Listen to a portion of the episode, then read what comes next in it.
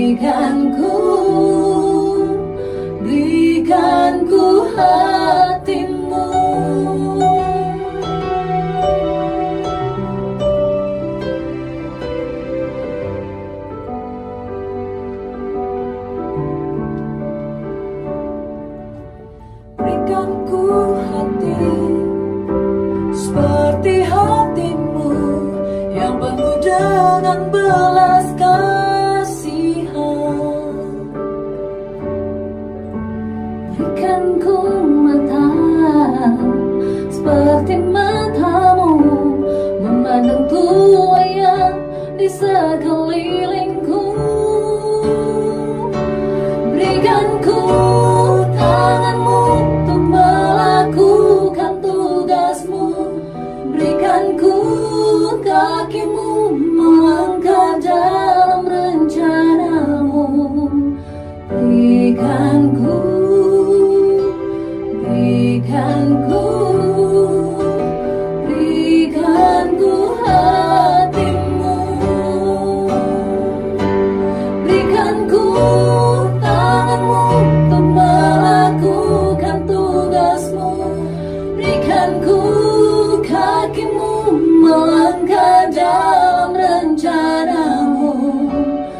Berikan ku,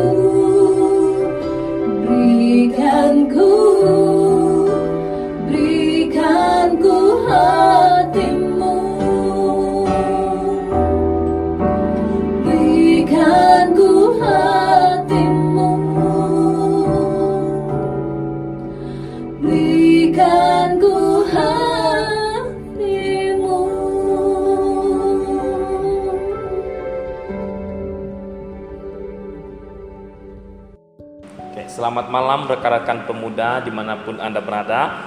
Nah kita bersyukur pada Tuhan pada malam hari ini kita kembali merenungkan firman-Nya.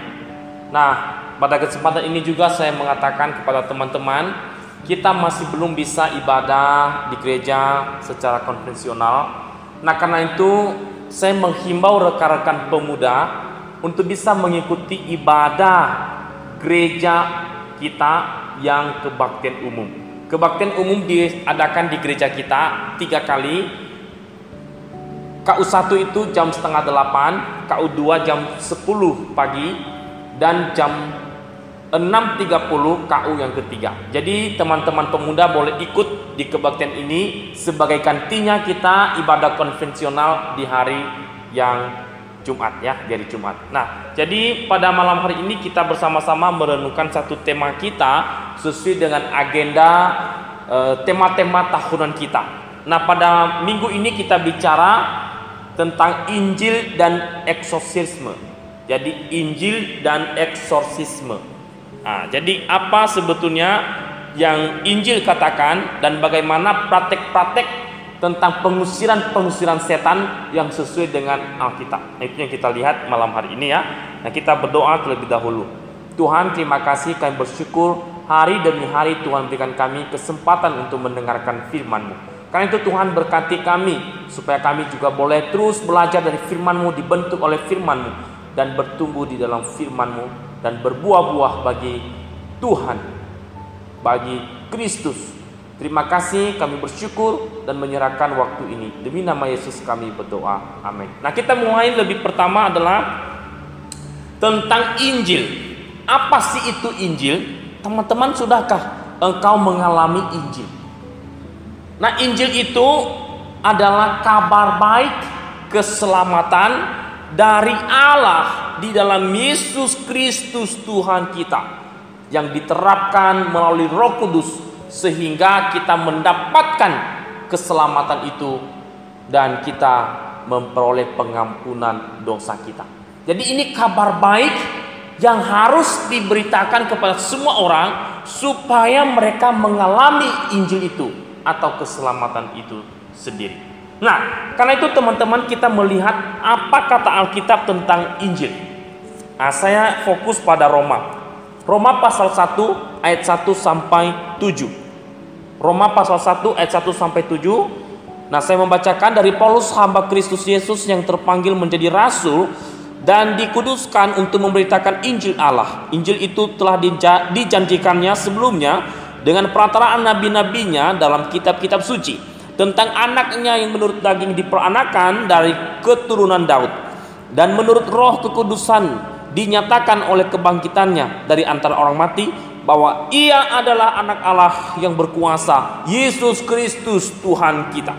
Dengan perataraannya kami menerima kasih karunia dan jabatan rasul untuk menuntut semua bangsa supaya mereka percaya dan taat kepada namanya. Nama siapa? Itu nama Yesus. Kamu juga termasuk di antara mereka, kamu yang telah dipanggil menjadi milik Kristus. Pada kamu sekalian yang tinggal di Roma, yang dikasihi Allah, yang dipanggil dan dijadikan orang-orang kudus, kasih karunia menyertai kamu dan damai sejahtera dari Allah Bapa kita dan dari Tuhan Yesus Kristus. Nah, dari teks ini kita melihat beberapa esensi daripada Injil. Berarti kalau kita lihat di ayat pertamanya, Injil ini bicara apa? Janji Allah. Ya, bicara janji Allah. Berarti kalau janji Allah itu berarti bersumber dari Allah. Allah menyatakan kasihnya kepada dunia ini. Jadi Injil itu bersumber dari Allah. Tuhan yang rancangkan Ya, dikatakan ayat yang ke satu bagian akhir untuk memberitakan Injil Allah. Ayat 2, Injil itu telah dijanjikannya sebelumnya. Dijanjikannya sebelumnya. Berarti dia yang rancang ya Injil itu. Nah, kemudian setelah itu dikatakan dinubuatkan oleh nabi-nabi. Jadi dia yang merancang, dia yang beritakan dan kemudian diberi, diberitakan oleh nabi-nabinya. Injil pertama sekali dikumandangkan sebetulnya di kejadian pasal 3 yaitu ketika Tuhan mengatakan kepada perempuan itu nanti keturunanmu dan keturunan ular, ular ini akan meremukan kepala keturunan ular itu. Nah, itu adalah bicara tentang Kristus yang akan datang. Jadi sebetulnya dari awal mulanya Tuhan Allah lah yang memberitakan kabar baik atau Injil itu sendiri. Nah, itu yang dikatakan oleh Roma di sini, Injil itu dijanjikan oleh Allah. Kemudian Injil ini bukan saja dinubuatkan oleh nabi-nabi Tuhan di dalam perjanjian lama, tetapi juga Allah wahyukan tentang pencatatan itu yang tercatat di dalam kitab-kitab kitab-kitab atau kitab suci ya. Dikatakan di sini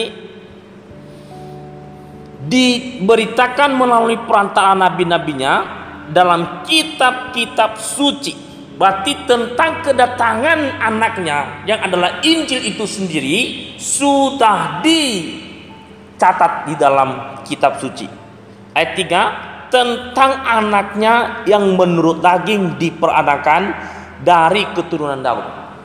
Jadi Allah yang memberitakan, Allah yang menubuatkan melalui para nabi, Allah yang mewahyukan di dalam kitab suci tentang apa? Tentang kedatangan anaknya Yesus Kristus. Tentang kedatangan anaknya Yesus Kristus lahir dari garis keturunan Daud. Dan itulah sebab Yesus disebut anak Daud. Dan dia lahir dari keturunan Daud dan kemudian cara lahirnya pun ajaib. Itu dikandung oleh seorang anak darah tentunya oleh kuasa Roh Kudus. Ada di sini tercatatnya menurut Roh kekudusan. Jadi Roh Kuduslah yang menaungi Maria itu dan sehingga Maria mengandung seperti yang diberitakan di kitab Injil Lukas dan Matius. Nah, jadi saudara sekalian, teman-teman yang terkasih, di sini kita melihat rencana Allah untuk keselamatan bagi manusia melalui diri Yesus Kristus yang adalah Injil itu sendiri. Mengapa Yesus datang ke dalam dunia ini? Untuk apa dia datang di dalam dunia ini? Satu tujuannya, memberikan keselamatan, membebaskan jiwa manusia dari dosa. Itulah sebab Injil itu disebut kabar baik. Karena memberi, membawa pembebasan jiwa bagi manusia. Nah, lalu anaknya yang akan datang ini seperti apa? Kitab Roma ini menjelaskan begitu tegas. Coba perhatikan. Di ayat yang keempat bagian terakhir. Bahwa ia, bahwa anaknya Yesus adalah anak Allah yang berkuasa. Dia Allah yang berkuasa. Apalagi Yesus Kristus Tuhan kita. Dia Tuhan. Allah menjelma menjadi manusia. Diperanakan. Ya, dikatakan tadi diperanakan dari keturunan Daud. Firman Yesus Kristus menjadi manusia. Tuhan menjadi manusia di dalam Yesus Kristus. Ya, dikatakannya jadi dia anak Allah yang berkuasa, Yesus Kristus Tuhan kita. Dan dikatakan di ayat 5 ini dikatakan oleh dialah oleh Injil ini yang sudah mengubah Paulus maka dengan itu Paulus berjuang keras memberitakan Injil ini kepada semua bangsa supaya orang-orang semua bangsa takluk dan taat kepada namanya, percaya dan taat. Ayat kelima bagian terakhir. Kami menerima kasih karunia dan jabatan rasul untuk menuntun semua bangsa supaya mereka percaya dan taat kepada namanya. Nah, ini yang perlu kita lihat. Jadi ternyata Injil ini membawa keselamatan bagi semua orang. Memberikan kesempatan bagi semua orang yang mau datang kepadanya memperoleh pembebasan itu. Tetapi ingat, ada bagian terakhir ya, ayat yang ke-6. Kamu juga termasuk di antara mereka kamu yang telah terpanggil menjadi milik Kristus. Berarti pembebasan Kristus ini diberikan kepada semua orang yang terpanggil. Ada ya? Yang terpanggil menjadi milik Kristus. Jadi pertanyaan saudara sekalian, sudahkah engkau mengenal Injil itu? Sudahkah engkau mengenal Yesus Kristus itu sendiri? Yesus Kristus yang membebaskan jiwamu dari api neraka. Yesus Kristus yang menyelamatkan engkau dari lumpur dosa yang tidak bisa engkau bebaskan dirimu sendiri ataupun siapa pun juga. Yesus Kristus yang membebaskan engkau dari cengkraman dari belenggung si iblis yang menggorogoti hidupmu, yang membuat hidupmu hidup di dalam kuasa dosa. Perlu sekali teman-teman meyakinkan diri dan percaya pada firman Tuhan yang kita dengar bahwa di dalam Yesus Kristus itu kita beroleh keselamatan. Jangan sampai teman-teman menjadi seorang Kristen, pemuda menjadi seorang Kristen, tapi belum pernah mengalami Injil. Sudahkah engkau terima Yesus Kristus secara pribadi? Betul-betul engkau terima dia secara pribadi di dalam hatimu. Tuhan Yesus, aku percaya sungguh-sungguh kepadamu karena engkau juru selamatku. Kau kumohon Tuhan ampuni dosa-dosaku dan aku mengiring engkau seumur hidupku. Nah, jangan sampai engkau belum mengalami kuasa Injil itu. Kuasa Injil itu menyelamatkan setiap orang. Itu ada tercatat di ayat yang ke-16 ya. Yang ke-16 juga tercatat di situ dikatakannya karena Injil adalah kekuatan Allah yang menyelamatkan setiap orang yang percaya. Jadi tidak semua orang, setiap orang yang percaya kepada Yesus memperoleh keselamatan itu memperoleh hidup kekal itu. Itulah kuasa Injil. Itulah Injil yaitu bersumber dari Allah yang diberikan kepada kita untuk keselamatan kita. Pertanyaannya adalah sudahkah engkau sungguh-sungguh hidup di dalam Kristus di dalam Injil itu, mengalami Injil itu. Kalau sudah engkau orang yang berbahagia.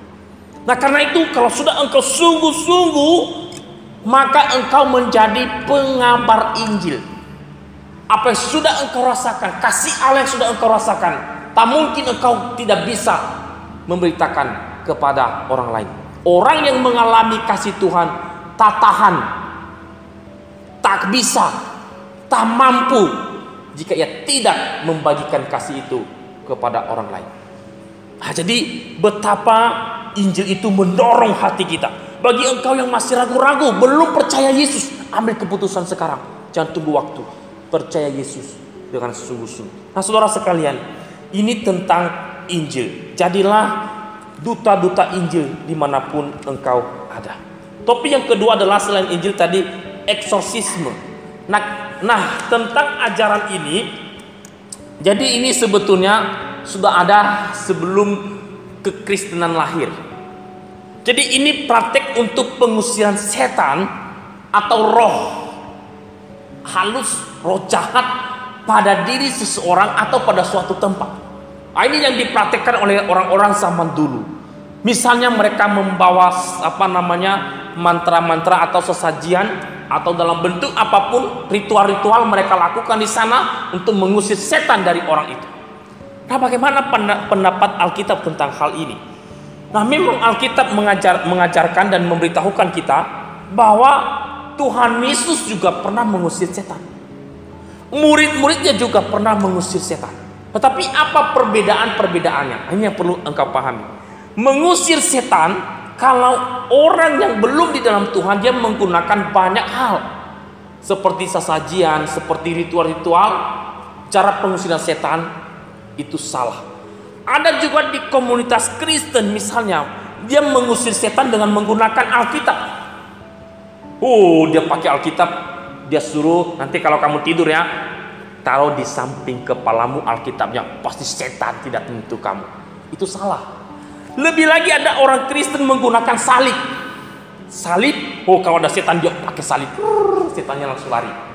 Itu juga salah, tidak boleh atau menggunakan tanda salib di dahi lah, di manalah supaya setannya tidak masuk. Itu salah. Setan itu dapat diusir dengan kuasa Yesus Kristus. Bukan dengan kuasa kita. Dengan kuasa Yesus Kristus. Itulah yang Alkitab ajarkan. Murid-murid mengusir setan itu demi nama Kristus, bukan demi nama mereka. Ya, demi nama Kristus. Dan biasanya di dalam kekristenan kita juga mengenal doa pelepasan. Jadi kalau ada orang kerasukan setan, kita berdoa dan berdoa dengan menggunakan nama Yesus Kristus dan menuntut orang yang sedang kerasukan itu kepada Kristus. Itu yang benar. Membawa dia kepada Kristus, memberitakan dia Injil sehingga jiwanya itu yang kosong yang sudah di kuasai oleh kuasa gelap itu ketika dia dengarkan Injil Yesus Kristus maka kuasa gelap itu menjadi lenyap oleh kuasa Yesus Kristus. Jadi mengusir setan itu bukan dengan menggunakan alat-alat yang mis, yang apa namanya yang penuh yang penuh kuasa ya atau mistik-mistik apalah itu. Jadi bukan dengan benda-benda termasuk juga menggunakan Alkitab, mensakralkan Alkitab atau salib itu salah. Tidak boleh. Jadi mengusir setan dengan menggunakan apa? Kuasa Yesus Kristus dengan doa. Yakobus mengatakan begini. Engkau tunduk kepada Allah dan engkau lawan iblis. Berarti kita bisa mengusir setan ketika kita membangun hubungan dengan Tuhan. Dan kuasa Tuhan itulah yang menaungi kita dan kita ada kuasa dari Dia mengusir setan. Tunduklah kepada Allah dan lawanlah iblis. Nah, ini perlu yang ini perlu kita garis bawahi. Jangan sampai Anda tertipu. Misalnya ada orang ini orang hebat loh, dia punya ilmu, dia bisa usir setan, dia bisa lihat setan banyak di situ. Itu pasti itu tidak benar. Itu bukan cara Alkitab mengusir setan. Cara Alkitab mengusir setan adalah dengan doa dan menggunakan kuasa Yesus Kristus, nama Yesus Kristus. Kenapa? Karena iblis itu takut pada Yesus Kristus. Yesus Kristus Tuhan sudah mengalahkan iblis. Sudah mengalahkan iblis sehingga dia takut mendengar nama Yesus. Nah, kita anak-anak Tuhan yang sudah menjadi milik Yesus harus juga ada keberanian yang sama mengusir setan itu. Jangan takut karena ketika engkau percaya Tuhan Yesus, maka kuasa Roh Kudus ada dalam hati kita yang memberikan kita kekuatan kuasa mengalahkan kuasa yang lain. Dan kiranya Tuhan memberkati dan memimpin kita pada hidup kita setiap harinya. Amin.